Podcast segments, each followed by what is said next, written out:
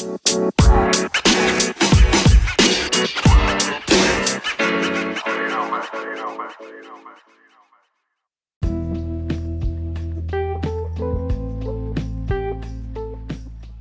up, everybody? This is Dagobah Days with the Toy Photographers Podcast. We have an incredible episode for you guys today. We have the one, the only Mr.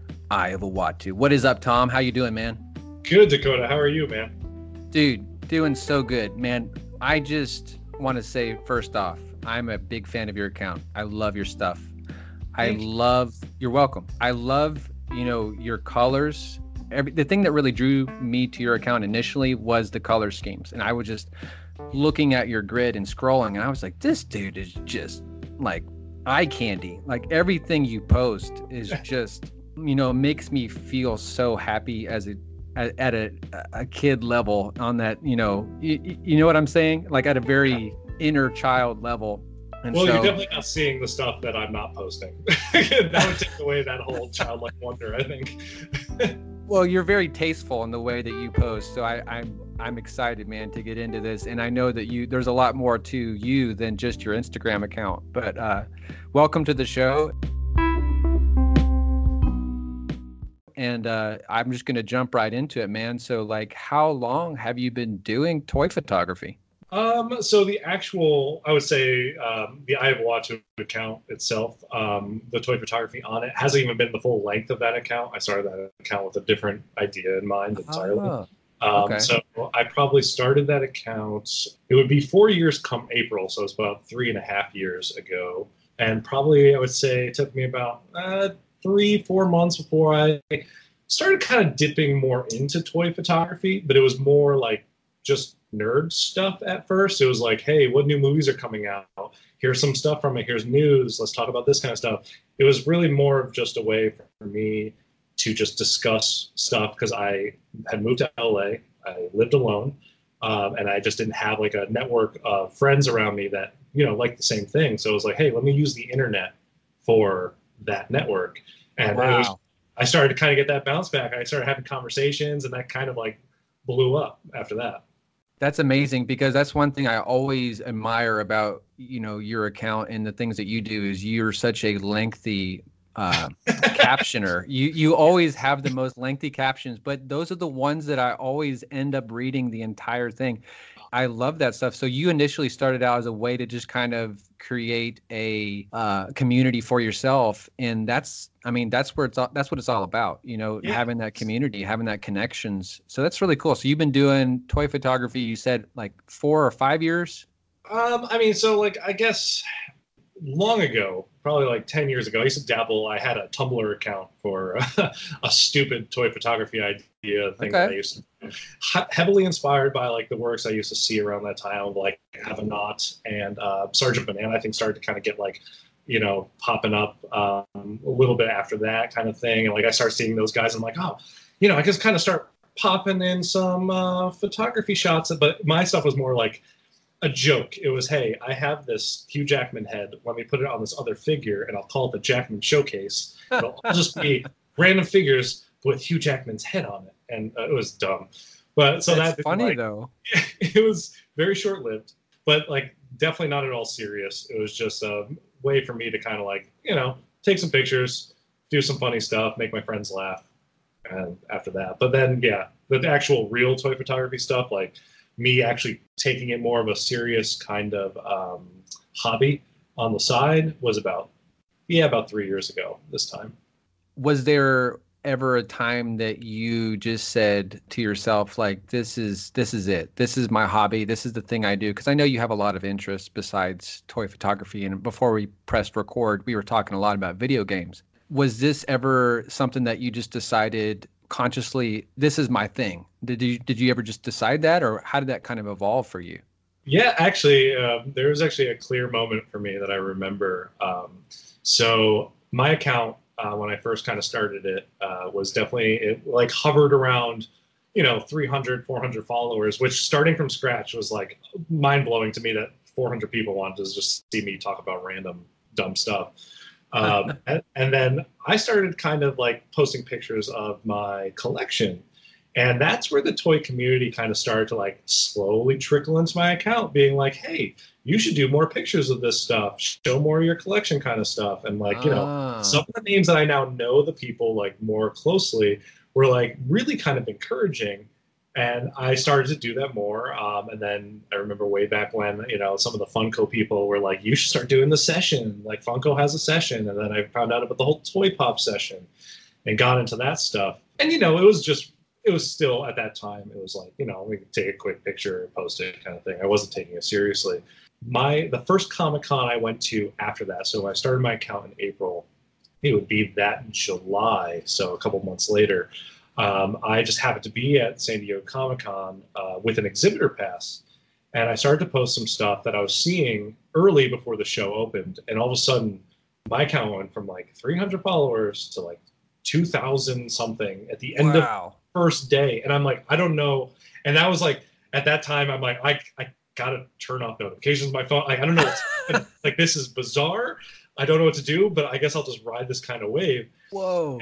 Yeah. So when Comic Con ended, I started taking pictures, uh, and I was like, "Hey guys, I'm just gonna kind of continue with what I was doing." I was very forward about it. I'm like, I know I'm gonna lose like probably 1,500 of you guys, you know, right. just joined Yeah. in. Uh, but weirdly, no one left, and instead the exact opposite happened. I started to like see, you know, a lot more engagement, a lot more people talking with me, and I started having a lot more DM conversations, stuff like that.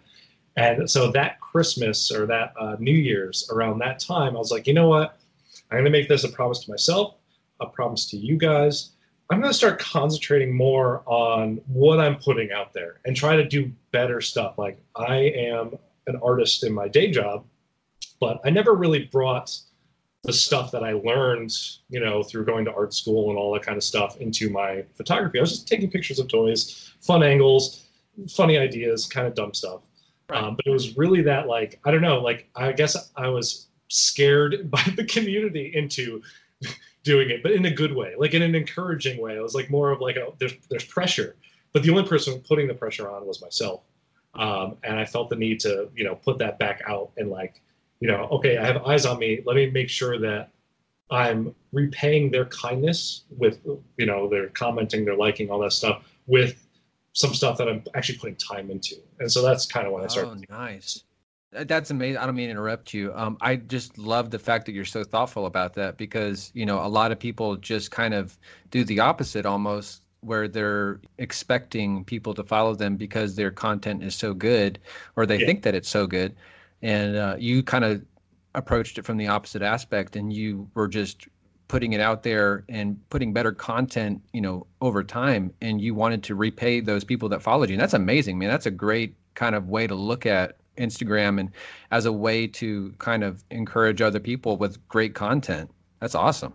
I was always, always intimidated by the number of people that like had eyes on my stuff, and it was like that thing where it's just like, okay, I got to make there a reason. Like, at least I got to. If so many people are going to be seeing the stuff, and this is kind of before the more algorithm changes that kind of happen with Instagram. I know it's a completely different world now than it Yeah. was, you know, even two, three years ago. Um, and it was that thing like, okay, I I should be I want to be proud of what I put out there. And um, you know, listening to the cast you kind of had with Jesse, I definitely he's had he brought up that great point. Like you are kind of providing these moments of brightness for people like through the course of their day, and like kind of knowing that people are coming to your stuff because they like the characters, they like the toys, the stuff that you're shooting, and they're genuinely liking it. I'm not going out there asking people like, hey. Like my stuff, follow me at all. It was, it was that thing where like people are liking it, let me try to give them more stuff to like i guess in a weird way i don't know it, it, it's fun just And, I don't know, and thank God, thank God that you're not going out there and doing, will you please follow me? I can't stand that stuff, man. I really can't. And I don't know why it drives me nuts. But like, if you're going to have to have enough time in your day to repost, I don't know if it's a robot or what happens, but if you're going to go post on someone asking them, begging them to follow you, maybe your content's really not worthwhile enough to be able to have a following in the first place. You know what I'm saying? right like that stuff kind of happens you know over time and it happens naturally and organically like yours did where you you know your content got better and you were able to put out amazing content and refine it over time exactly. It's like if you want to have great content and a great following put out the best of the best and you'll it'll follow you know it'll happen naturally. Right. That's the thing with like all artwork right? Is like the work itself kind of speaks for itself. Like you got to let the work show itself. Um, and like if you're out there and you're putting a face out there being like hey follow for follow or hey man come see my picture or come see my posts. I'm doing all this stuff like you know because i see that sometimes in comments and things like that. And it, instead of that like what i do is when i get a comment and someone writes like something insightful they don't have to like say come see my page. I'm instantly clicking on their picture be like oh this person me too. Cool. Let me go see what they're doing. And that's how i ended up i follow almost 2000 accounts right? And so like a lot of those are like they're just people that, you know, inspired me to go check out their stuff and follow them. The, their work then made me want to, or their conversations. It doesn't even have to be their photographs. It's like they wrote me over DM and we had a really good conversation. And so, of course, I'm going to follow, you know, this friendship that I kind of have on the side. But if you started off with like, a, hey man, uh, I like your stuff. You should come check out my stuff. Follow me and I'll follow you and like unfollow me and then follow me again or just so they keep popping up in notifications. That's not the way to do it. That's just more like it's companies market themselves. Uh, people don't need to market themselves. People should just be people, right? And you want to hang out and surround yourself with the people that you want to surround yourself with. Right. I love that, man. I really do. I lo- I respect that. That that's amazing and not not a lot of people have that mentality and I commend it. That's amazing. Well, also, I want to say something that you're doing um, with the 112 Collective feature page that you had. I found a lot of accounts that you've been featuring on there that I'm like the work. I didn't even know the people, and I'm like, this this work is amazing. Let me go to this person's page, and then I've been blown away by whole pages. Oh I man, I know. It's, it's, amazing, and it's like I I gotta give a big tip of the hat and a major props to all the feature pages out there that are doing it.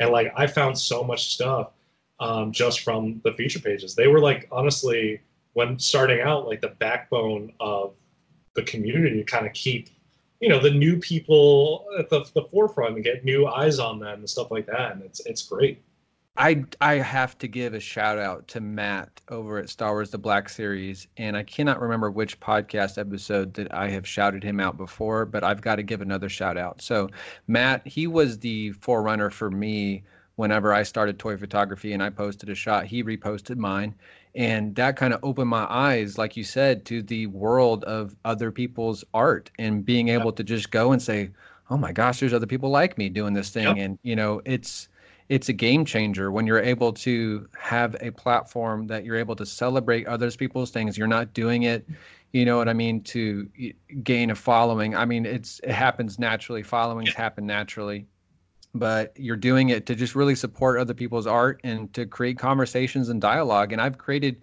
so many conversations uh, through the 112 Collective feature page that I would not trade for the world. You know, I mean, the account is amazing, but the friendships that I've uh, discovered and be able to foster through this, and I, I think I started talking to you through the 112 Collective feature page, and and just being able to reach out to people, it's it's amazing, and just having that like-minded.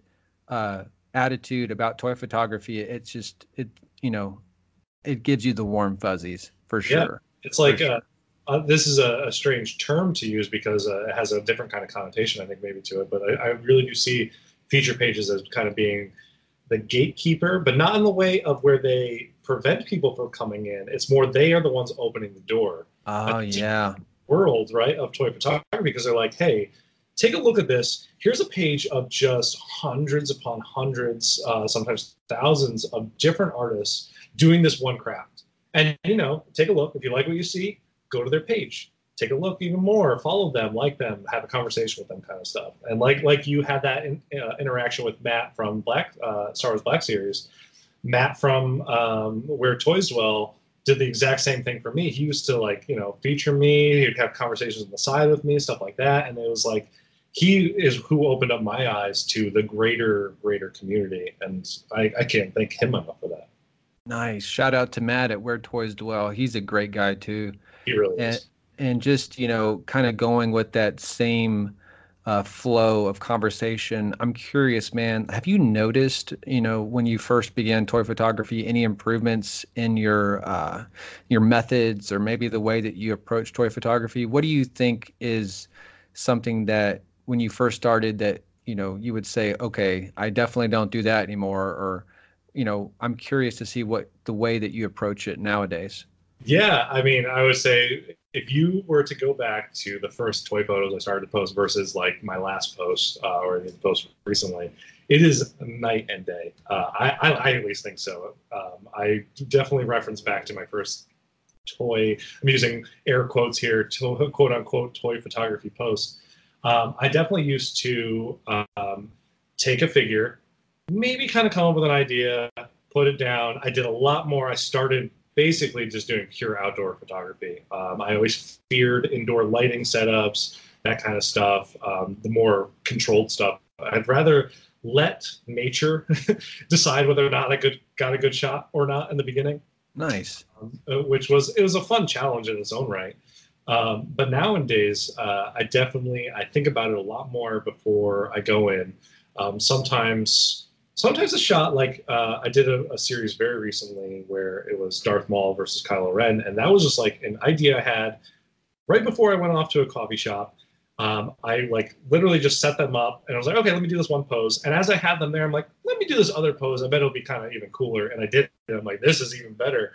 Um, but I focus I shoot now primarily focused on um, using techniques I like. I learned in um, I went to school at RISD um, back in the early 2000s, and I used to struggle a lot with color theory and um, different kind of like lights and shadows, and like that was the thing that I learned a lot in school, and that was the stuff that I bring to a lot of my day job and work. And I was like, I never brought it to toy photography until a couple of years ago, and now that is like my primary focus. Um, I definitely try to like light things in a way that show off the sculpt, but also that's kind of true to a character. Which is when I first started, I would literally just plop the character down, set it up, maybe try to get a good composition in frame in the in the viewfinder, and then shoot. But now it's like it's way more in, involved. You'll rarely ever see me not shooting on a tripod, not see me like holding different kind of like lighting. Even if I'm shooting outdoor, I'll introduce some kind of like lighting color for like a small little reflection that probably no one else will notice. Uh, but it's like those little tiny details is what I focus on now that I definitely didn't in the beginning. That's amazing because I, when I started out the interview with you, that's the thing that I noticed the most was the color, you know, palette of your Instagram account, and the fact that you said that you really struggle with it at in the beginning is so amazing because I, I'm like, okay, there's hope for me because I definitely struggle with that too because, you know, looking at you know your stuff you have such a diverse range of color and tones and you know being able to distinguish like you said the characters and the and the features. And that really it dramatically makes the pictures look not only lifelike but just it just draws your eye to them and i can't look away man. Like i said it's eye candy. It really is eye candy. It, and, it was a, it was a long road for sure trust me there was a, a long time in the beginning I'm, I'm talking about way before like toy photography, way before the Instagram account, like early 2000s, where I was like, I don't think I'm ever going to understand this color contrast next to other color kind of situational thinking. And I owe it all to like the instructors that kind of held my hand through the way. Um, it was just, it was great. Wow, that's incredible, man. You give me hope for myself and for many, many people out there that want to get as good as you are. That's incredible, man. So, I mean, I'm curious now, like, how do you approach toy photography? Because originally you approached this as a community aspect and wanted that interaction. Are you now more interested in the process of your photography or the posting process? I think so. It's funny because listening to the cast that you had just done with uh, very recently um, with Jason uh, Work More or Less, he kind of said that it is like a little of both, right? And I completely agree with him on that. It's like I love the process. I, the idea of just shooting photos, I will spend hours upon hours trying to get the right one photo sometimes, um, and then even more so in editing. I, I love the editing process is my favorite part of the process of shooting. Um, but that said, the conversations and the responses from the community and stuff like that, and not even like the response on my my my post my post that I just posted it's like what that then turns into. Like the I'll have a DM from someone and be like, "Oh, dude, you just posted this shot of Darth Maul. Oh man, I love Darth Maul because of this and that." And they kind of go into talking about the Clone Wars cartoons, and then so it's nice. like it, it's kind of like how that one informs the other, right? The process informs the interaction in a way, and I love that aspect. That is so freaking cool, man. And you know, like I mentioned before, and I'll mention it probably again before the interview's out. You know, you and your lengthy captions keep the the engagement going, and I am starting to really question whether or not I. Uh, whether I care because of the length of my my oh, engagements on my posts. I'm like, oh, do I really care as much as Tom does? like, I really need to step up my game on my comments.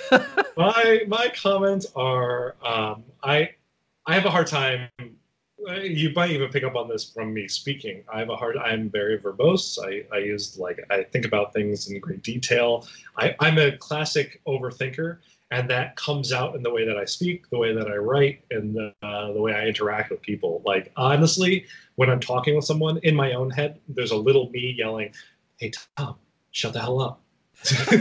you got to stop now. No one cares. Let them talk." and listen. it's like that's constantly happening in my own head. And the same thing when I'm writing.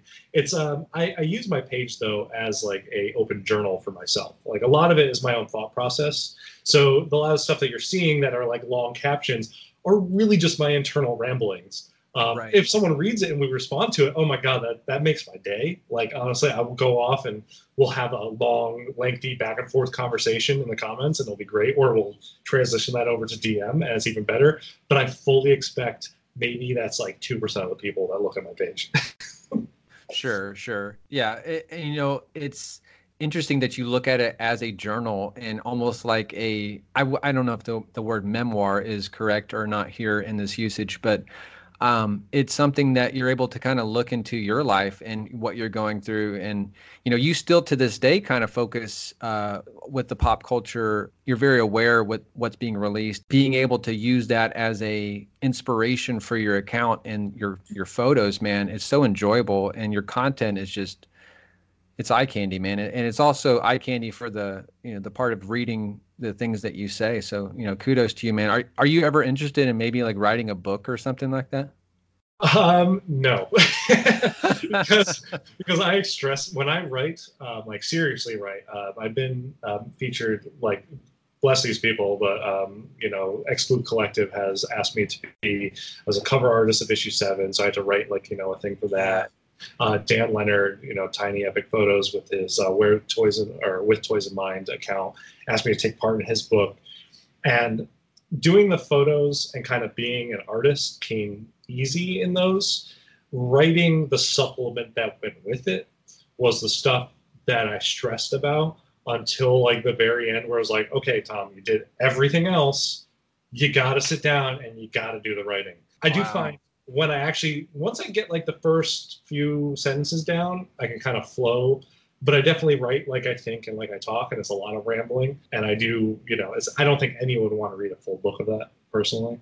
Uh, but I don't know. I think writing a book would stress me out a little too much. Okay, I'm I, that actually surprises me because you know just your open dialogue. I I figured that you would have been just like I'm ready to write you know my seven page or my my uh-huh. seven book novel that I've planned for years. if if it comes off that way, then man, I I'm so thankful that I've been able to fool everybody that I'm not a scared little boy online. just well, you, you fooled me. You definitely fooled me. That's awesome, man. I, I know that you love to shoot the Hot Toys collectibles figures, and I want to ask you this um, just as a fun question: Is that your favorite line of figures to shoot? And if not, what is?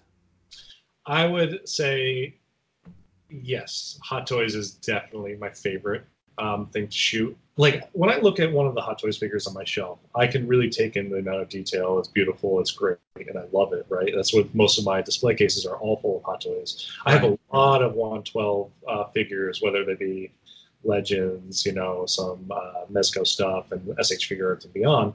But none of those are actually displayed on any of my shelves. Um, they used to be back in the day, but now they all like live in bins and stuff like that. But like all ah.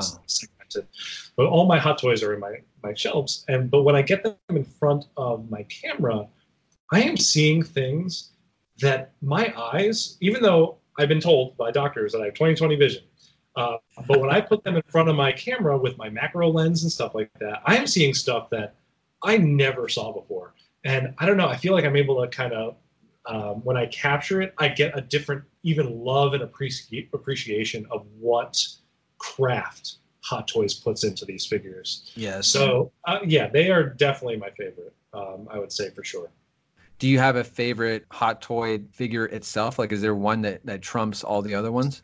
Oh, yes, of course. And that would be very easy for me to answer. Uh, it is uh, the 1 6 scale figure by Hot Toys Collectibles, Doctor Strange, from uh, the original Doctor Strange movie. Nice. The, what makes it your favorite? The suit. Uh, his costume in that movie is so detailed with the amount of folds and the amount of patterning that's happening on it.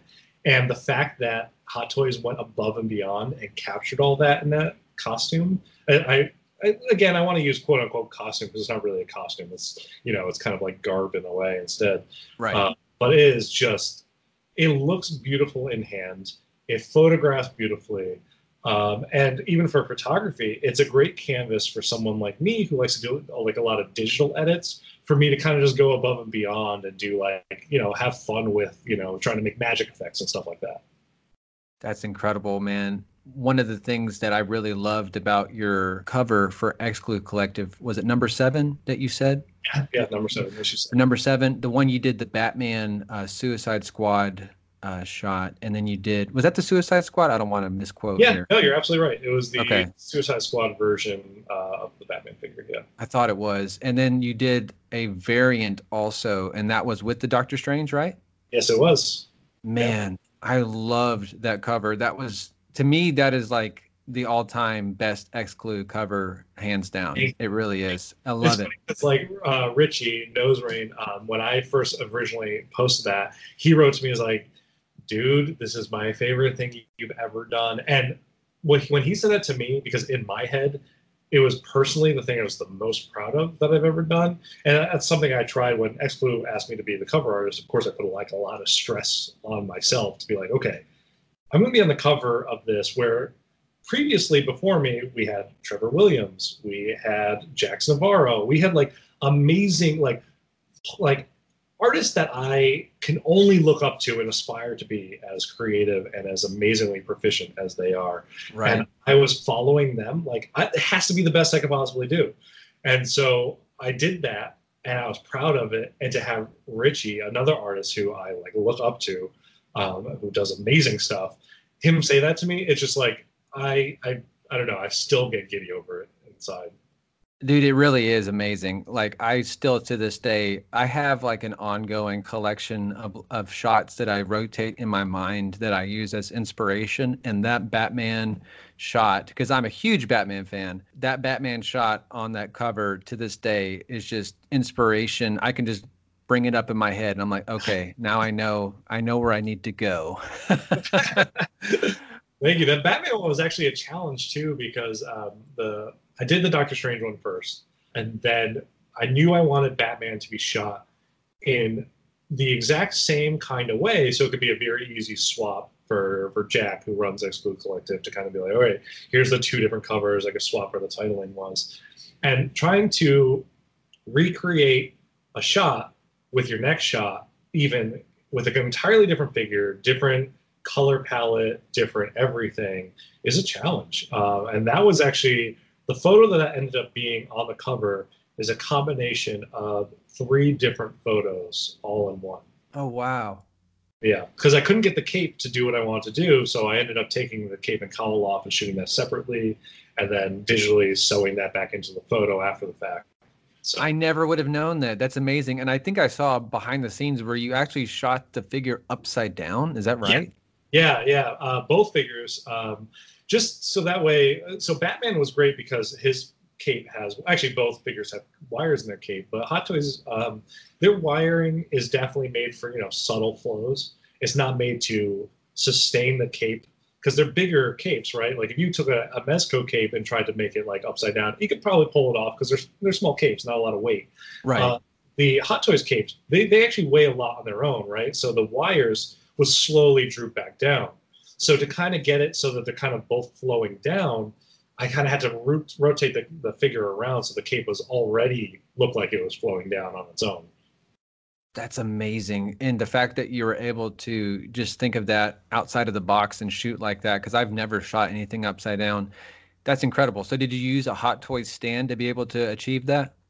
Yep, yep. Both, uh, I think both figures I used uh, just a standard dynamic flight stand, which is something Hot Toys used to sell back in the day, which has a nice wide base, um, a little arm that you can kind of move around with a clip on it, and I yeah I just edited out the stand and post. Actually, I don't even think I had to edit out the stand on Batman because Batman being naturally like more of a darker figure, the stand kind of just faded into the darkness into the shadows, so it kind of just like got lost in there. and It was kind of perfect for my editing. That is amazing. Well, we are actually going to take a short break and we will get right back to this amazing interview with Eye of Uatu on the Toy Photographers Podcast. I mean, I, I could have been recording. That was some good stuff right there. Let's see.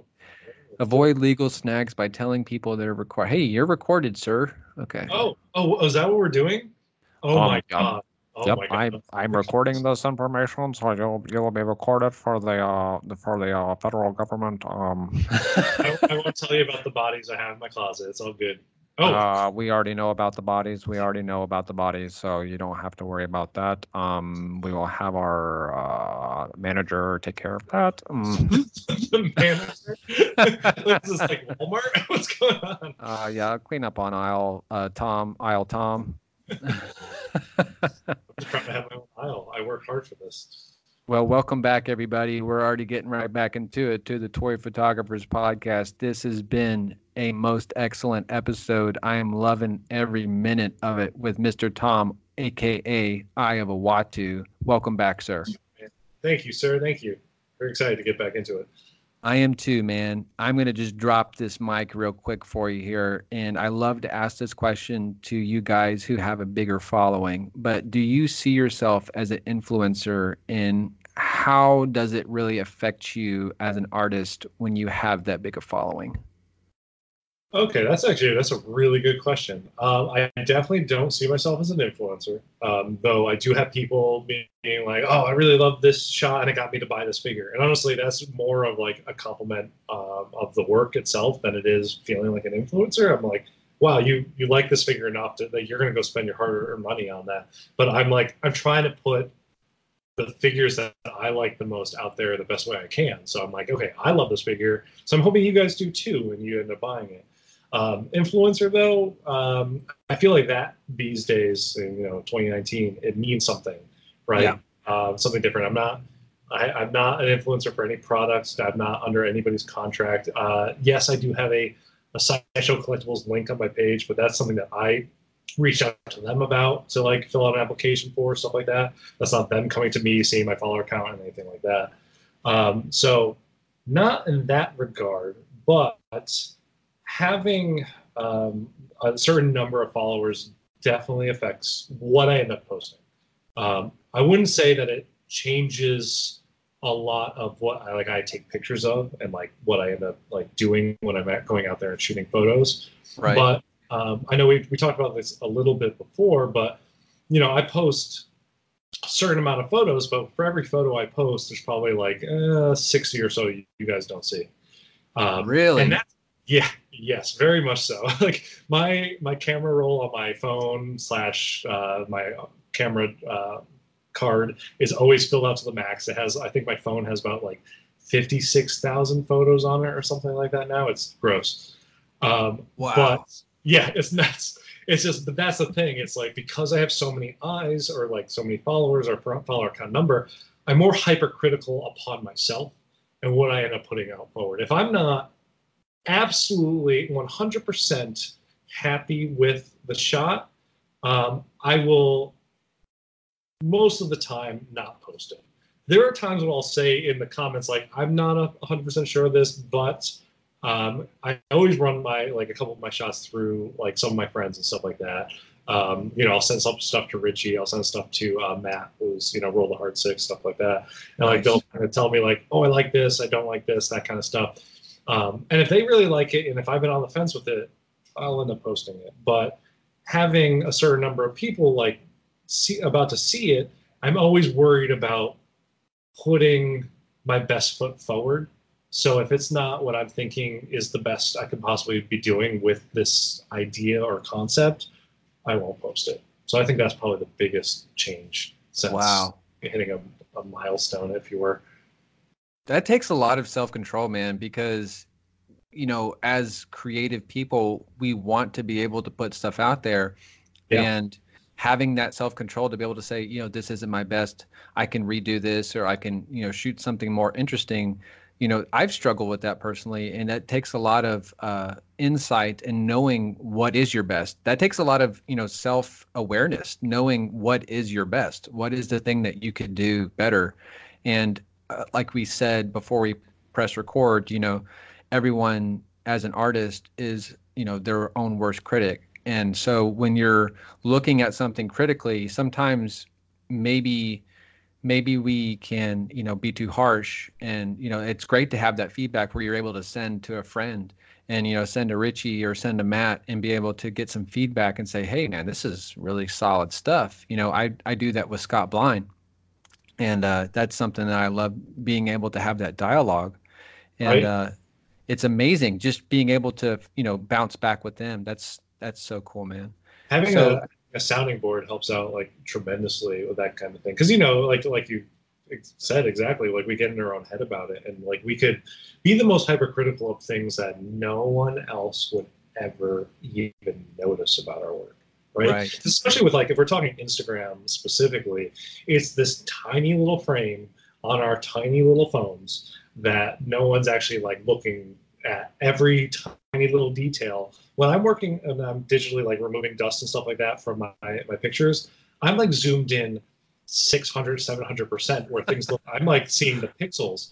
You couldn't see the pixels if your phone was the size of a house on like half these pictures. Oh my So it's, it's like it's crazy, you know? So like no one else is ever seeing this stuff, but I am, and that's the stuff I work up about.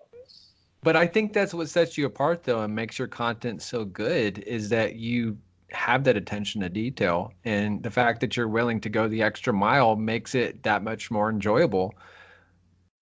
I yeah, I, I definitely think like um, you know, putting that onus on yourself. Like, okay, I think a lot of us artists kind of go through this where when we come up with an idea for a shot, I think a lot of us instantly have an idea in our head of what that would kind of look like, right? And so if you set up the shot and you take it, and it's just not quite hitting that idea that you had in your head. I personally, and I'm sure this is the same for most people, can't be helped but be disappointed by that, right? Because it's not it's not quite what I had envisioned. So if it maybe it doesn't come out in that photo session, um, I don't have like you know Jason said in his um, uh, interview where he has a special room kind of set aside. He can kind of like leave stuff set up and have lighting set up.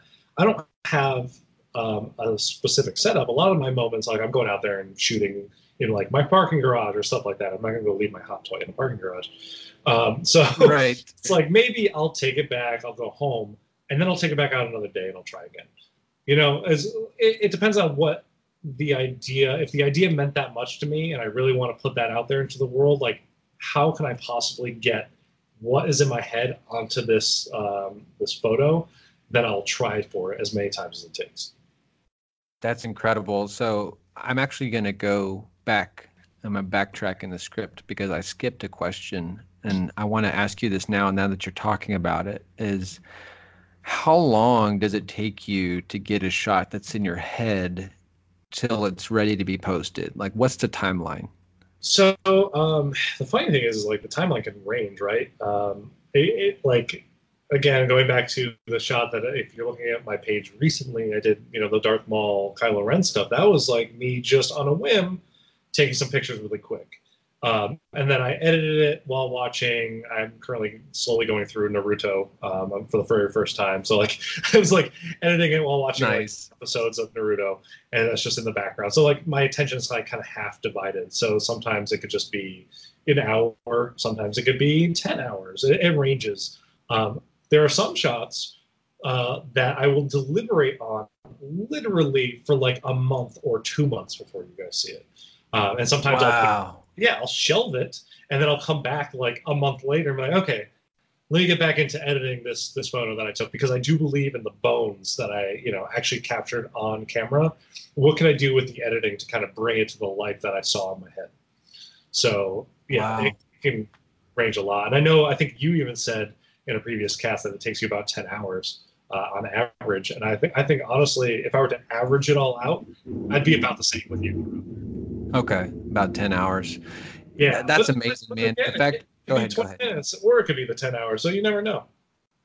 Yeah, it, it, you know, it's funny. Right now, I actually I had to uh, offload my camera because I'm getting hopefully ready to upgrade to a new Fujifilm um, very soon. And I just posted a, a shot to my account today, and Oh, Uh, Dakota, and that to me, I- I, I felt almost dirty. Like the fact that I didn't take a long time to be able to get it ready to post. And I know that sounds stupid, but like it goes back to that mentality is if I'm not working hard at my craft and I'm not putting in the and putting in the hours and I feel like it's not worth the time to do it. So I may archive some of those shots. I know a lot of people do that where they're like, you know what, I I'm not really proud of this and I'll archive it. But you know, I I would not. So personally, I have actually a pretty like strong feeling about the whole archiving thing. I don't think you should ever go through and archive shots. And this is just a personal, really, yeah. So I've only archived one shot ever, and that was only, yeah, and that's only because I personally wasn't ready to hit like a certain milestone for my posts. Where I was like, okay, I wasn't ready to hit a thousand. Let me archive one or two. That way, I don't quite hit a thousand just yet because it's not. I don't want it to be this personal milestone thing. But I like seeing the journey, the fails, the triumphs, the whole thing.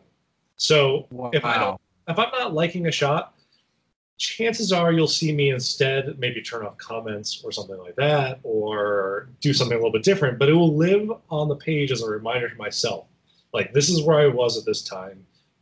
You could either do better or keep keep going. Just keep on get striving for that goal that you're trying to hit. Man, that is that. I don't know why that makes me cringe because like I have so many shots that I have archived, and now I'm like rethinking. I'm like maybe I need to go back, but I think everybody has their own method when it comes to this this madness that we call Instagram. I got some uh some big questions for you here now. I'm just gonna I'm gonna throw these rapid fire at you if you want to if you want to see what you have in mind and in store for our listeners. Do you have any like big moments that you look in in your journey as a toy photographer that you're like, okay, pinch me, did that actually happen? Um, yeah. Uh, so I did a shot a little while ago of, um, you know, it was right after the, the late great Stan Lee passed away, where I did like a memorial to Stan Lee kind of photo. Oh like yeah. my impression of like what that kind of what his uh, legacy meant to me, um, and seeing not just the response that that got, but that photo winding up in a school newspaper in Texas, and they re- reached out to me like, "Hey, What? newspaper? And then i was reposted by heavy metal the magazine. And like you know like all these it, it got it, it took on a life of its own right? And that was like one of those things, i will never be this guy where i could do this on a consistent basis but i will ride this wave while i can. I feel there's something about it though like you know feeling we were talking about feeling dirty a second ago through archiving i kind of feel a little bit dirty in the way that it is like I'm not ever trying to ride on the coattails of like a negative moment um, at all, but it just happened Right. to be on, you know, this amazing man who meant a lot to me. So I did this post for him, and I, d- I don't want it to be like, oh, I used the death of Stan Lee to kind of like further myself, but it was just it kind of like had it took on that life that I just I couldn't stop, and uh, I just appreciated everybody's kind of like love of it. Yeah, that was definitely one of those things that blew me away.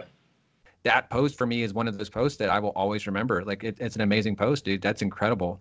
Thank and you. uh, you know, I think I think you need to frame that and blow that up if you haven't already. I, I haven't. I've been planning on doing a, um, you know, a, a little special like print, maybe like one of the year kind of anniversaries of after he had passed. I want to um, do a print of it and donate the money, the proceeds that goes to to like um, the Hero Initiative, which raises money for a lot of um, creators of uh, comics and uh, the artists, writers that didn't kind of get their contracts right when they first started off because it wasn't the same world we live in today, where everything is contract based um, and like kind of give back to that. So I'm I'm kind of waiting till I get my own ideas and affairs in order to kind of get that see it through to fruition to do that. But I, I, I do plan on doing that at some point.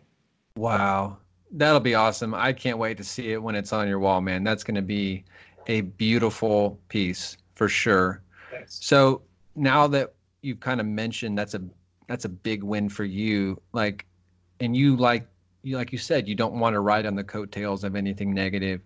You know, where do you kind of first see yourself to be? You know, let's just look, you know, in the future. Where do you want to be in 10 years, you know, with your toy photography your toy photography journey? Um, what do you see yourself doing in the future? I mean, uh, so it's hard to tell. I mean, I feel like the internet changes day over day, right? It's like a completely new animal every day you wake up, kind of thing. Like, and it's honestly all in the backs of like what uh, apps like Instagram decide to do with their platform, right? We're kind of we're all using their platform. If they want to change up the game, we're all kind of just taking the backseat ride along with them. Uh, I personally, for my own work, I just want to keep going and keep learning and keep trying new techniques. I definitely do the thing where I, whenever I hang out with other artists, um, like I hang out with uh, Nightwing 2110, and he's more of a like, here, let me use these dios and stuff like that. And so I'm trying to like learn dio stuff from him, or I've hung out and shot alongside of Jack's plastic action before, and he'll use like kind of crazy special effects and wire stuff, and I'm trying to like learn stuff from him. So it's like I want to keep learning from the other artists that are out there and out there doing stuff that you know I'm inspired by. Um, so hopefully, just kind of keep progressing that craft. Um, and this is really just a kind of a creative outlet for me. So I don't really see it as being anything that's going to like become my new profession. I don't think that it's a professional career yet. Maybe 10 years from now it will be, and maybe that's the thing. But who knows what the future may bring. But I'm just going to just keep trying to work on the art and just kind of improve myself.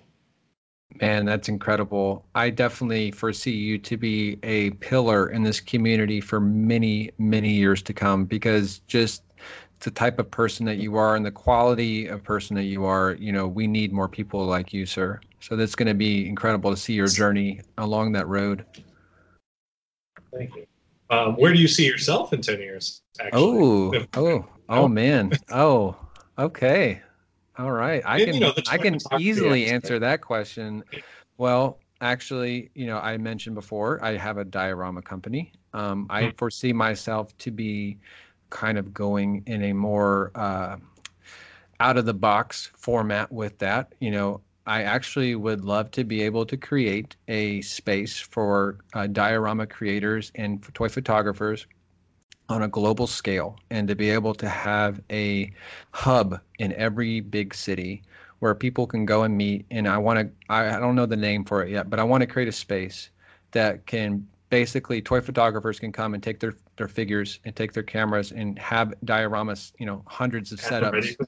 already that. set up in a, in a in a space that's you know beautifully lit a beautifully designed space where you, you can come in. And i don't know how i'm going to do it just yet you know all the specifics but i want to create a platform to be able to connect this community. And you know if there's an investor out there listening to this and they say hey that sounds profitable message me. Let's do it. I want i want to do it. You know i i really foresee this community becoming something so much more than it already is because you know when you when you create when you create with like-minded people great things happen. You know Definitely. what i mean? So Definitely. i want i want to have that space man. I really do. In 10 years i foresee toy photography being this this mainstream, not in the negative sense, but a, a very accessible thing that eh, you know people aren't limited to their house where they can go to a place and it's seven days a week where they can go meet up and go shoot and have plenty of, of opportunities to have you know figures to be able to shoot. You know all the specifics aside i want to create a community that's going to be potentially the sky's the limit. So that's what i want to I gotta be completely honest with you. I'm like getting goosebumps just even thinking about that idea because like, I love the idea of like me not having to go out there and buy a specific dio that I'm gonna have to find a place to store in my house, something like that. But I can actually go to a place knowing that there's like you know there's the 112 dio area, there's the 16 dio area, and I can kind of go bring my figures, do some shots, meet up with other people in the community and collaborate on stuff like in person. Like, hey, what do you guys want to go today? Instead of like doing the shots in the park that would always stress me out with having like people walking by like ew what are they doing like you're going to a place where it is like everybody there is there for the love of the toy photos and like the community itself. And oh, I love that idea, and I fully back it. Fully Thank back. you, man. Thank you. I want to do it. I, I, you know, I've always said this to anybody who asked me this question. I foresee toy photography getting bigger and bigger, but I want it to be a closer knit community as it gets bigger. So the way you do that is you provide a space to be able to connect, and just like you know, basketball players go play basketball on the basketball court together, and you get better as you Yep. play with better players. You want to get better at photography, better at uh, you know your craft. Go be with people that are the Michael Jordans, the you know the Kobe Bryants of toy photography. That that way you can enjoy it more. You know what I mean? It's going to be more enjoyable as you progress in your hobby. It's not enjoyable if you just stay stagnant.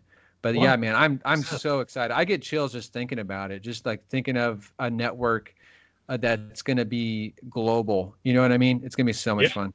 I could see that being in like you know you kind of start off in the major cities and then from there kind of spans out because it's like that like um, you know the company we work where it is like everybody kind of get together and kind of work together in like a place because people work better surrounded by other people also doing work that you know are diligent about it, creative people, they inspire one another. Um, and if they're all doing the kind of same thing, exactly as you said, you kind of pick up, you know, techniques and things like that from your fellow photographers or fellow artists and to kind of share those minds and kind of maybe work through a problem with another person it makes all the difference like i did a um, a toy safari uh, through uh, toyphotographers.com they run a toy safari every year. And i did one last year. And you know i went with um, you know richie was there and jax was there. And like so many amazing artists were there like eva and eric um, you know just fantastic people. And i picked up so many different techniques being surrounded by you know 30 different artists that i was just blown away. And i couldn't imagine being able to do that on like a weekly basis Wow. Which- yeah, I love that Safari. I followed that every single time you guys posted, and I was like seeing so many cool uh, interactions between everybody. That was a really fun experience you guys had, and I really wanted to be a part. I was sitting on my phone on my couch. I was like, man, I wish I was doing that with those guys. too that thing that you your your concept is basically putting that idea into cities like into a place that Yes. you go to on a weekend it's not like you don't have to plan for an entire year what this safari is going to be it's like no let's it's saturday what am i doing oh hey let's go over to whatever you end up deciding to name it and let's go to shoot some photos together let's go do that let's meet up there Exactly. And that is that is the goal. That is the plan. Dude, I could just daydream all day about that. Like I literally have so many ideas and so many plans and if anybody tries to steal it, you know what I'm saying? Hey, more power to him. You know, I want it to happen. I'm not trying answer. to I'm not going to be the overlord of this community. I don't own anything. All I want to do is promote and to, you know, to be to be a a positive force for good in this community. on top of that, not being Dakota, saying that if you do decide to try to steal that idea, bring Dakota in on it. Obviously, the guy has great ideas. Bring him in, have him help you out, help him be like the the spearhead on this because I think he's going to do it right. Thank you, man. Yeah, and I I mean I definitely have more ideas and then I hold some of them close to my chest because I know I got some some aces in the hole for sure. Um I uh I'm excited, man. It's going to be awesome. I'm so glad that you asked me that question. I've been wanting to talk about it and no one has asked me that yet, so thank you for asking me. Of course, I was so intrigued. I'm like, I. It's hard to think about the future, right? And so, like, when everybody asks me, and I'm like put on the spot, I'm thinking about it. I'm like, this is so difficult to think about it. And then you ask it back, and to get the instant response, I'm like, I love knowing that people have been like dreaming about their plans, their their goals, their like you know eh, their drive, what you know pushes them forward. And I think that that's what inspires us all. Is kind of like, what's next, and kind of bringing Exactly. that to how do you how do you bring that to today? Exactly. And that's the that's the attitude and the reason why I started 112 Collective feature page. That's the reason why I do my toy photography. That's the whole attitude behind it. It's not to it's not to take away, but it's to give. It, you know, if you're giving, you're going to get back. So it's that that, you know, karma initiative where you're able to the things you've invested in, they will come back to you eventually. You know, it may not be right away, but it'll happen. Yeah, definitely, I love it. So I got a question for you here. Um, is is there a shot, and I'm going to call this a grail shot that you have not done yet, that you kind of have in your mind, or maybe you're working on, that uh, that you haven't posted? Is there something that you want to share? Maybe that you're like, this is the end all be all Grail shots, or maybe one that you've already done. So um, when I was getting to a thousand posts, I'm actually nearing. Oh God, very nearing two thousand posts. So this might have been a little while ago. Although I think I posted a lot in the past thousand posts, so maybe not that long. Um, I had intended on taking all of my Marvel superhero one six scale figures and doing a big action sequence. This is before Endgame came out, but I guess it's easy enough to you know equate it to that moment in Endgame when the entire Marvel universe kind of pops out of those portals, and have them all kind of like together rushing the camera. Like that was like my big kind of dream shot, and I didn't quite get it. I posted a couple shots from different angles. Um, I couldn't get the shot of them all together because you know I have like I think about thirty to forty different Marvel hot toy figures, so it was like hard to kind of get in one frame. Um, but I would love to figure out a way, and I think I got to play with verticality a little bit more, and I think that's where I kind of fell off and trying to get them all in there. Uh, oh, man. That, that would probably be the one. But trying to you know, and I know even Jason brought this up um, a couple episodes ago, where it's like it's it's hard getting full body hot toys. Imagine trying to do that with 30 full body hot toys. it's, it's, you would need a massive, massive backdrop. You would need like something out in the desert. Uh, studio to do this. That's what I would need. So you know yeah. what? When you come up with this and you make that a real space, I will return to this idea and I will make it an actual thing. oh, dude, it's gonna be. Oh my gosh, I know. I, I I could literally make a almost like a football stadium sized. That that's how that's how big I literally envision it to be. Like I yeah, don't envision it, it to be like like the size of like a you know comic shop. I envision it to be like a football stadium size, where like people can go in and have backdrops that are like 30, 40 foot long. You know what I'm saying? Like have incredible yeah. amount of uh, back uh, you know space to work with. Well, when you're shooting with dios, especially, it's a lot of you got to play with space in a way where you're not just thinking about the background. It's easy enough to think about the background, but playing with the foreground is what sets a character in that space. So if you have a nice like long diorama to shoot, you want your character not in front of it all. You want him somewhere in the middle so you can kind of use some good foreground elements. And I know Jason talked about this again. And I, am going to keep bringing up Jason because he's amazing. And I had just listened past like two days ago, and he's an amazing inspirational artist and an incredible designer that I could only wish to be one day. And like playing with the space, the in front of the character is what makes it live there. And and you need a football size level space. Yeah. I want to be able to do that with multiple people, multiple setups, things like that. So for sure, I see that. That would be an epic shot, man. Whenever you do it, and hopefully you do it whenever we have the hub, the toy photography hub, yeah. or whatever we call it. We're gonna like frame that and like blow it up and put it on a, a poster board somewhere in downtown LA or something. That would be sick. I would give it to you guys 100% to just use for whatever you would want. that, would, that would have to be like, that would literally have to be like the poster that we use for the entire thing. That would be amazing. That would be awesome. All right. So let's move more into the community aspect. I know you wanted to talk about this, man. Um, where do you think the action figure community, the toy community, the toy photography community really needs to focus on? And, you know, when I say that, like, what do you think we can be uh, better at as human beings? And what are the things we do good at? What are the things we're not good at? Let's just, let's break it down.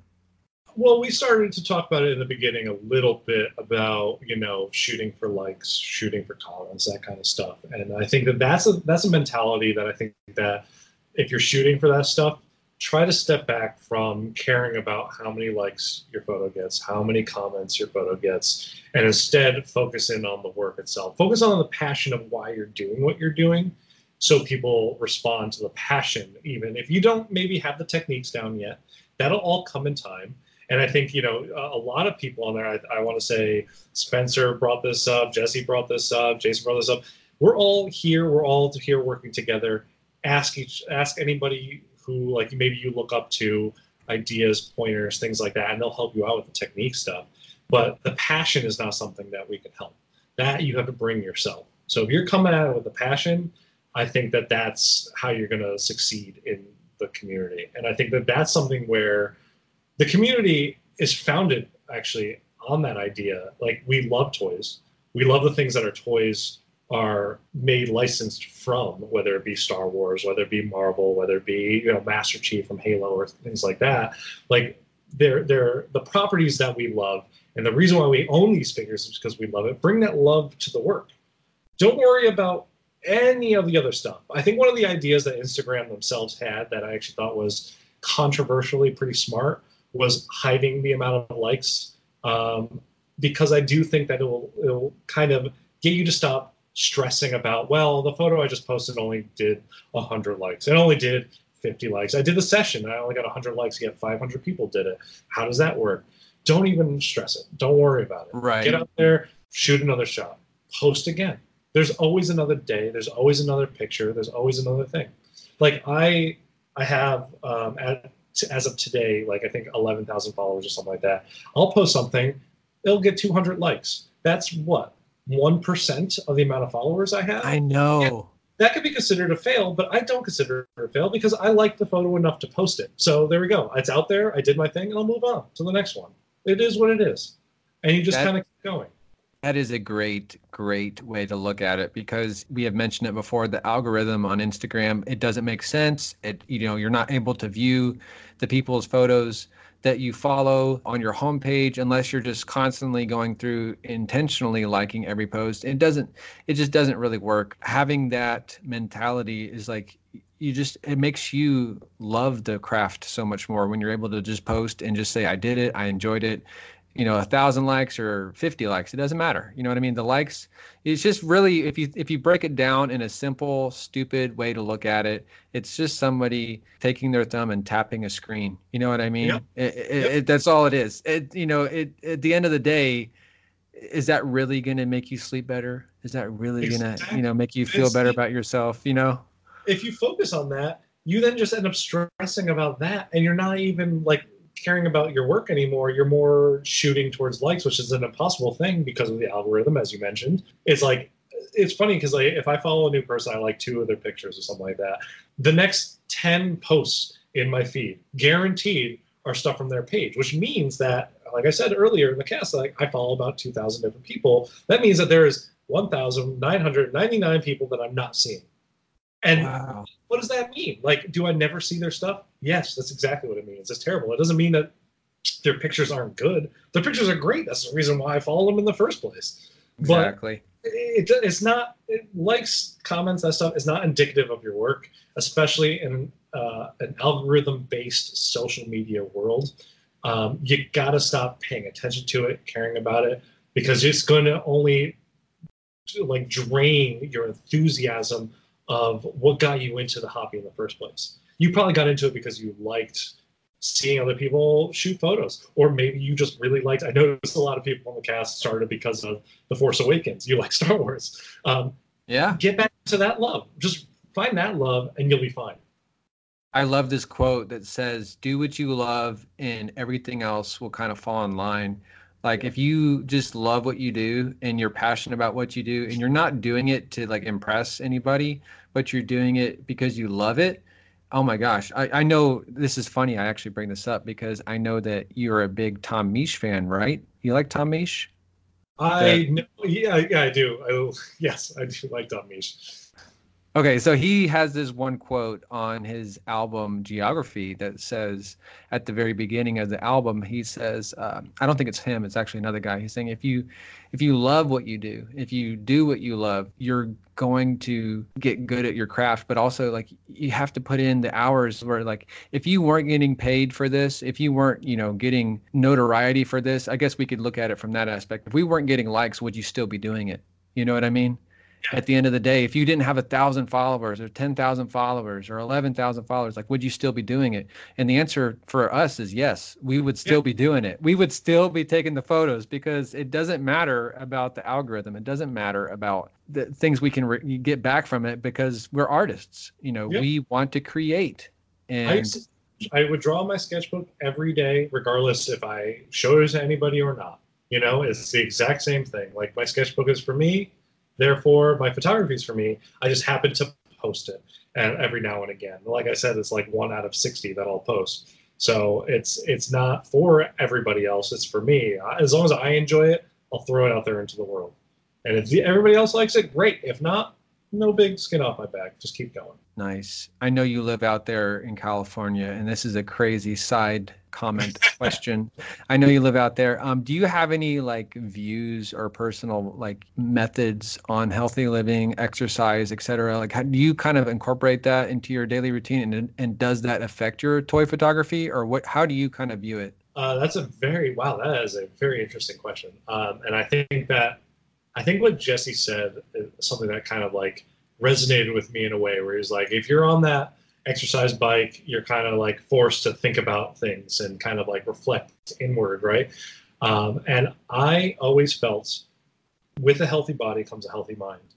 Yes. However, I say that, but up until exactly one month ago, for the past two and a half years, I had been, I have a lot of mental health um, things with like, you know, I suffer from depression. I'll, I'll be out there like I'll talk about it openly. Um, I suffer from depression, anxiety, um, you know, all this kind of stuff. ADD, I, I, have that diagnosed with ADD, like that kind of stuff. And it's just like, it, it's hard to just mitigate the daily life. So for the past two years, I kind of fell in like a weird spot where I used to work out every day. Um, and it was the best mental health I've ever been in, best physical health I've ever been in.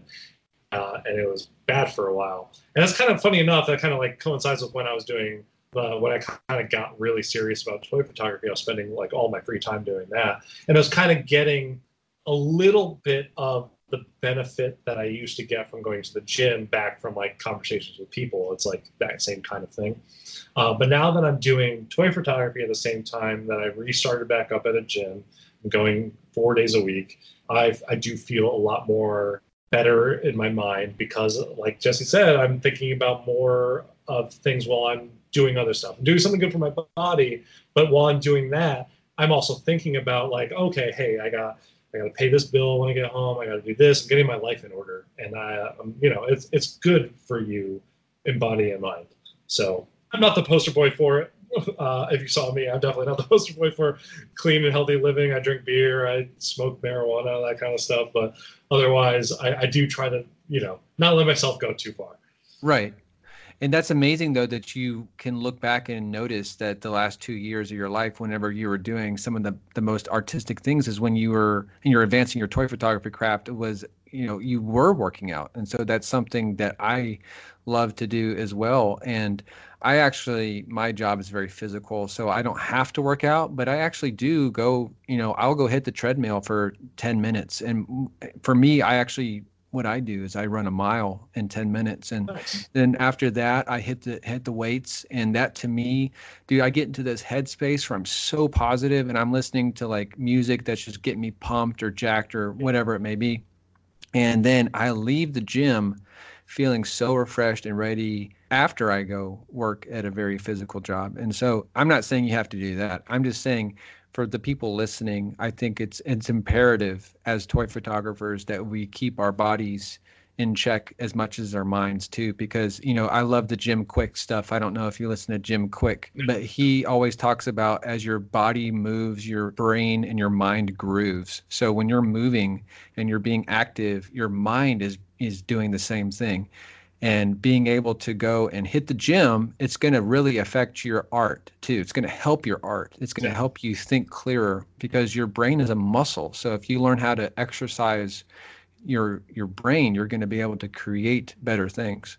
And uh, it's funny, you know, I used to struggle with depression too. And you know, one of the things that I have noticed in the last five to six years of my life is I I don't struggle with it anymore, and I wouldn't equate it really to any one thing other than just um, focusing on the things that I enjoy, focusing not on because I really kind of transitioned from caring what people thought about me so much, and I really care about what I think of other people. You know, and that was that to me what matters. If I think negatively about other people, then I'm going to be upset with myself because it shouldn't matter if someone's mad at you, but it should matter if you're mad at someone else. You know, you ever heard that old saying? It's like when you don't go to sleep when you're mad. Don't go to sleep when you're angry because it's just gonna it's gonna affect you the rest of your next day and the next day and the next day. Um, and I don't mean to go down a rabbit trail, but no, I actually I mean this is it's it's toy photography adjacent in a in an interesting way because it really does like going to sleep angry isn't going to help you. You'll wake up more refreshed if you go to sleep with a positive mind from the get go, and you do get a positive mind. And you know, it's it's hard I think for a lot of us, and I like again not the poster boy for this at all whatsoever, but nothing feels better than when you have an enriched day, whether you put work in a, physically exertive job or maybe it isn't. I sit at the computer all day. It's terrible for me, but going to the gym for like an hour and a half, hour, hour and a half. is all it takes. And then I'll go home.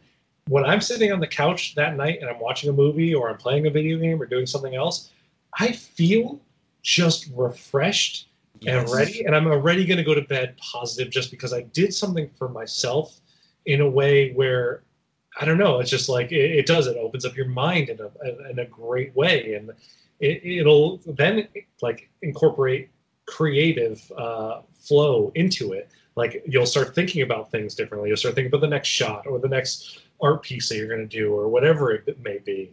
And yeah, it's great. With healthy body comes healthy mind. So exactly, exactly. And the mental health is such an important thing for toy photographers and learning that all of us have our kryptonite as cheesy as that sounds all of us have our things that we can fall you know susceptible to whether it's depression or whether it's um, whatever it may be you know and and that doesn't make us uh, achieve and do our best and the way to kind of pull yourself out of that is to focus on the things that you do enjoy and focus on your thoughts and learning how to be a good steward of what you are thinking. If you can become so self-aware in that what you're thinking and already acknowledge, okay, this this thought process, I know where this one leads. I know what, you know, because thoughts become behaviors and behaviors become your reality. So if you manage your thoughts well, and then you can essentially navigate your life in a better way. And that's not easy. That's not easily done. You have to be diligent, especially with your thought life. But uh,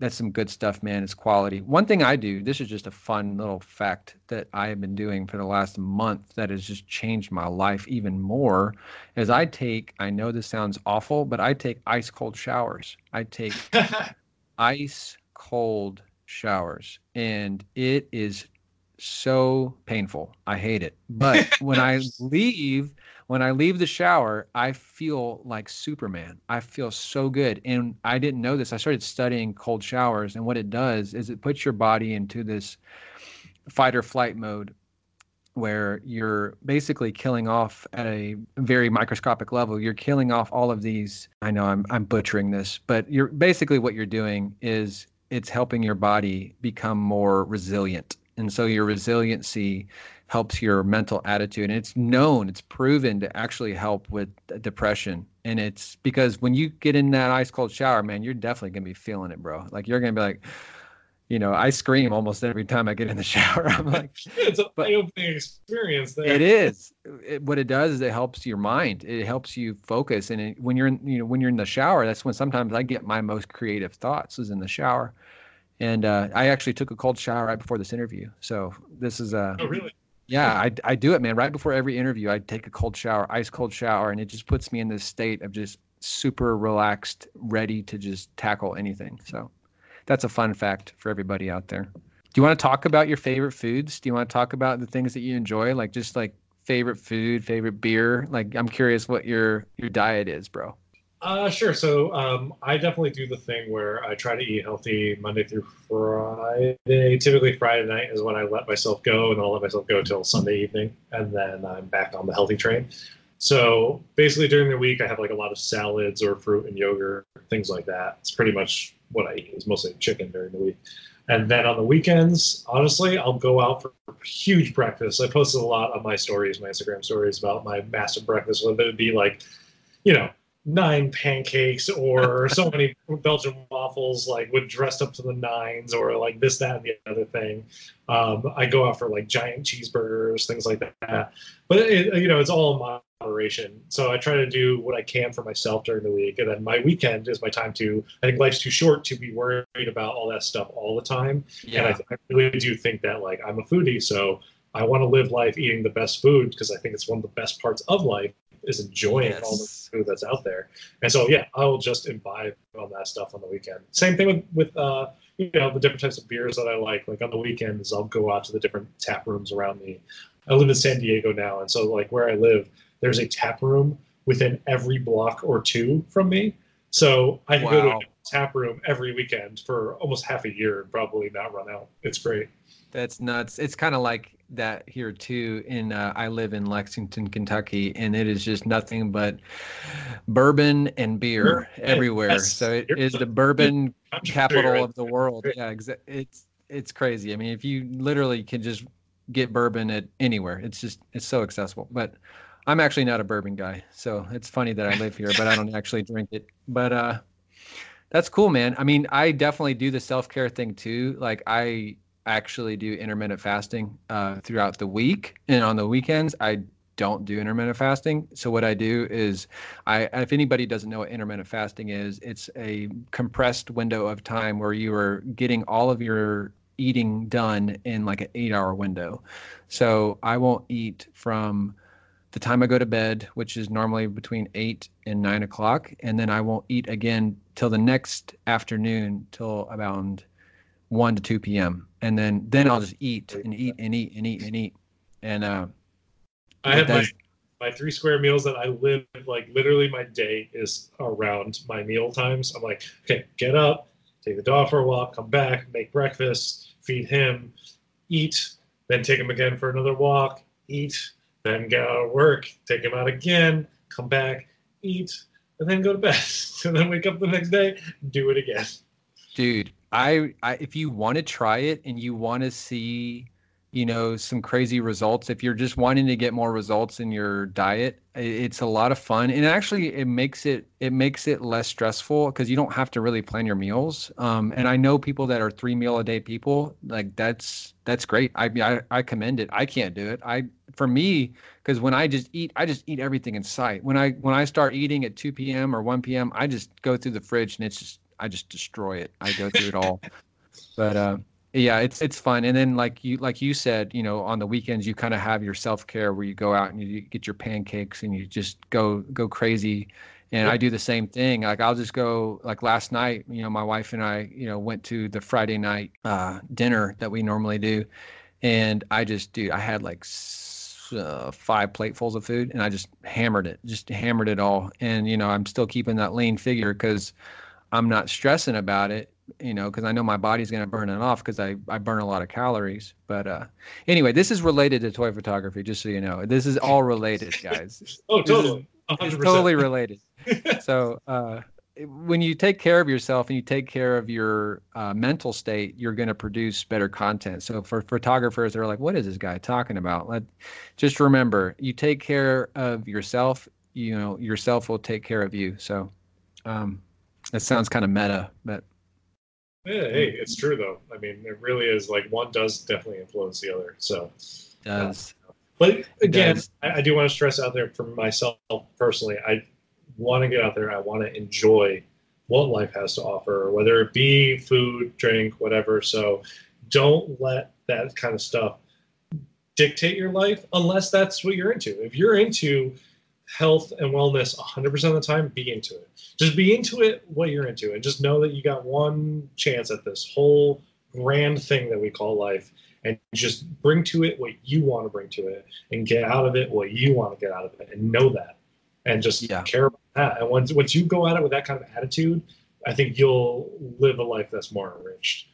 I agree. I agree. And I definitely don't frown upon anybody's particular eating habits. I wasn't saying that at all. So oh, definitely didn't get that from it. So I just want to uh, I want to make sure people know that when they take care of themselves, like I'll keep saying it probably till till I finish, you know, the next hundred episodes of this podcast. Like when you take care of yourself, man, you know, it's it's really going to produce better content. And I know this is for somebody out there. So just think about it. So do you have any tips for people that want to start doing toy photography? Because I know you said that when you started, you're like, oh, I can't believe the stuff I started out doing, like, in the, versus the things you do now. Do you have any tips for someone that's just getting started? Like, what would you kind of give them as a reference, or what to do or not to do? I would tell I would tell you if you're just starting out in toy photography now and you're just kind of getting into it and you're looking what's out there and you're trying to compare yourself to other people, stop. Don't compare yourself to anybody else's work. You are you. You're going to bring what you bring to it. Don't try to recreate what other people are out there doing. Try to bring your own personal thing to it.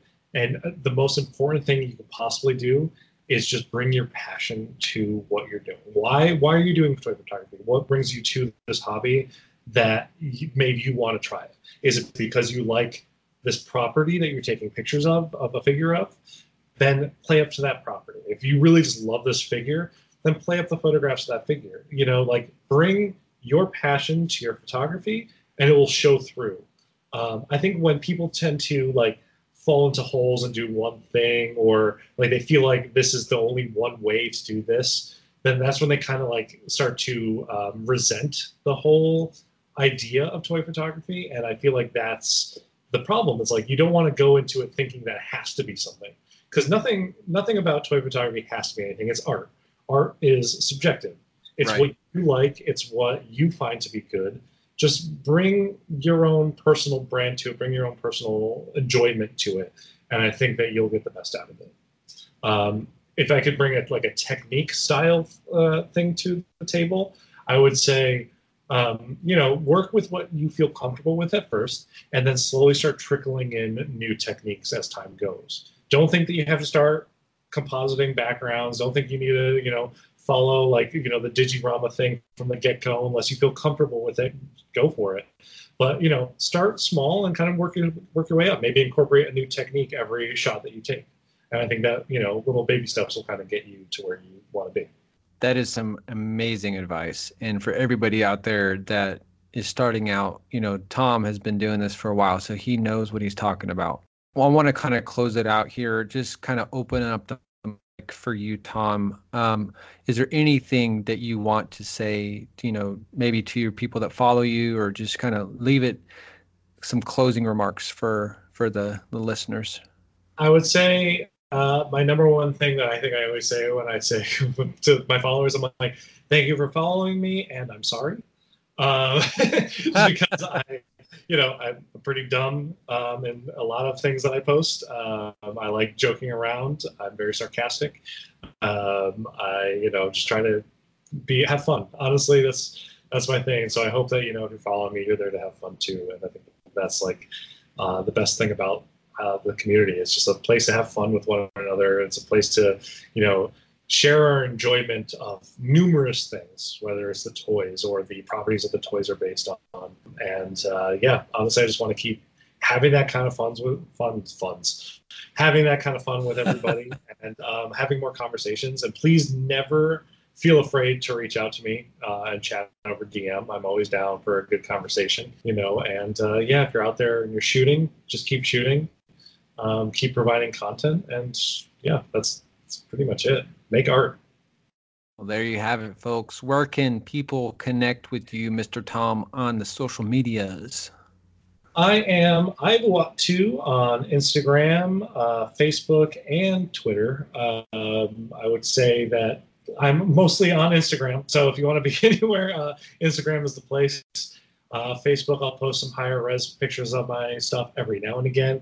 Twitter is more of a place where I want to have like more conversations. Twitter's not. I don't do the one image where I post it and I repost everywhere. Um, you know, I don't like cross posting personally. Um, so, you know, if you want that kind of stuff, follow me there too. Um, otherwise, I am on YouTube as a part of the One Sixth Pack, and you can find us as a part of the Exclude Collective. Um, other than that, yeah, uh, Instagram is my mainstay. So join me there. Awesome. Thank you so much, Tom, for coming on. And you can also find me at Dagobah underscore days. You can find the Mezco 112 Collective feature page at 1.12.collective. And you can find the Toy Photographers podcast at Toy Photo Cast.